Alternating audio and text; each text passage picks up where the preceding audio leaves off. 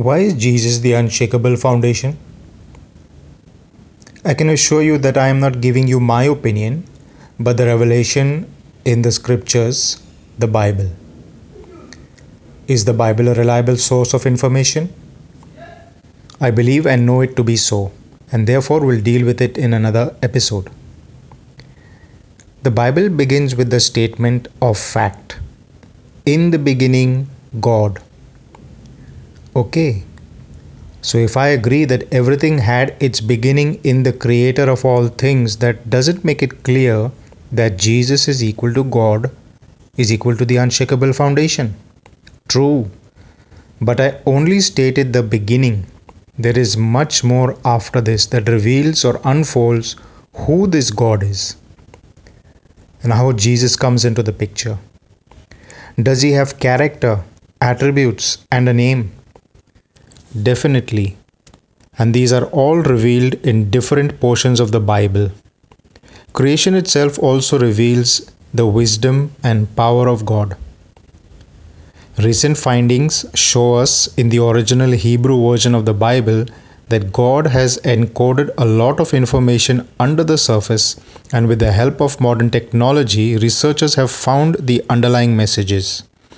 Many of these hidden messages have been revealed and helped so many to believe. Now it's your turn. I said all that to make known to you that the name of Jesus, which is Yeshua in Hebrew, is found in this hidden code like a watermark he has his name imprinted under the text. The next point I want to make is the many prophecies made by the prophets that tell about him. The prophets did not understand, even though they prophesied, because it was for a time in the future when the prophet of prophets would reveal the mysteries and the prophecies. God Himself prophesied right at the beginning after the fall of man that the seed of the woman would crush the head of the serpent and the serpent would bruise his heel. Who is the seed of the woman? So, the coming of the Lord Jesus, his birth, his suffering, his death, his resurrection were all prophesied. His second coming or return is also prophesied. One of his disciples, who was very close to him, wrote about him in this way I quote, in the beginning was the Word, and the Word was with God, and the Word was God. The same was in the beginning with God. All things were made through him. Without him, nothing was made that has been made. In him was life, and the life was the light of men. The Word became flesh and lived among us. We saw his glory such glory as of the one and only Son of the Father, full of grace and truth. None of the other men who are accepted as God have this written about them or said about them.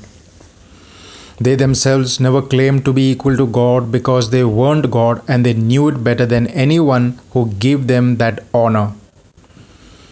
In the last book of the New Testament, in the 21st chapter and the 6th verse, called the book of Revelation, Jesus speaking says, I am Alpha and Omega, the beginning and the end.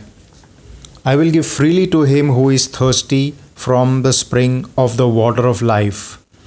I will be his God and he will be my son. Who else has made such statements and claims? Because of this, I have accepted Jesus as the unshakable foundation of my life, and I would like you to do so too. Please do a little research of your own. I have not given details due to time constraints and because plenty material is available online. Thank you for giving me a hearing. May the Lord grant you repentance and enlighten the eyes of your understanding to acknowledge the truth and live by it. The testimony of Jesus about himself being the beginning and the end is either true or false. Why would Jesus lie? It is not a conspiracy by the Christians to make Jesus the Creator, the unshakable foundation. He himself has stated who he is.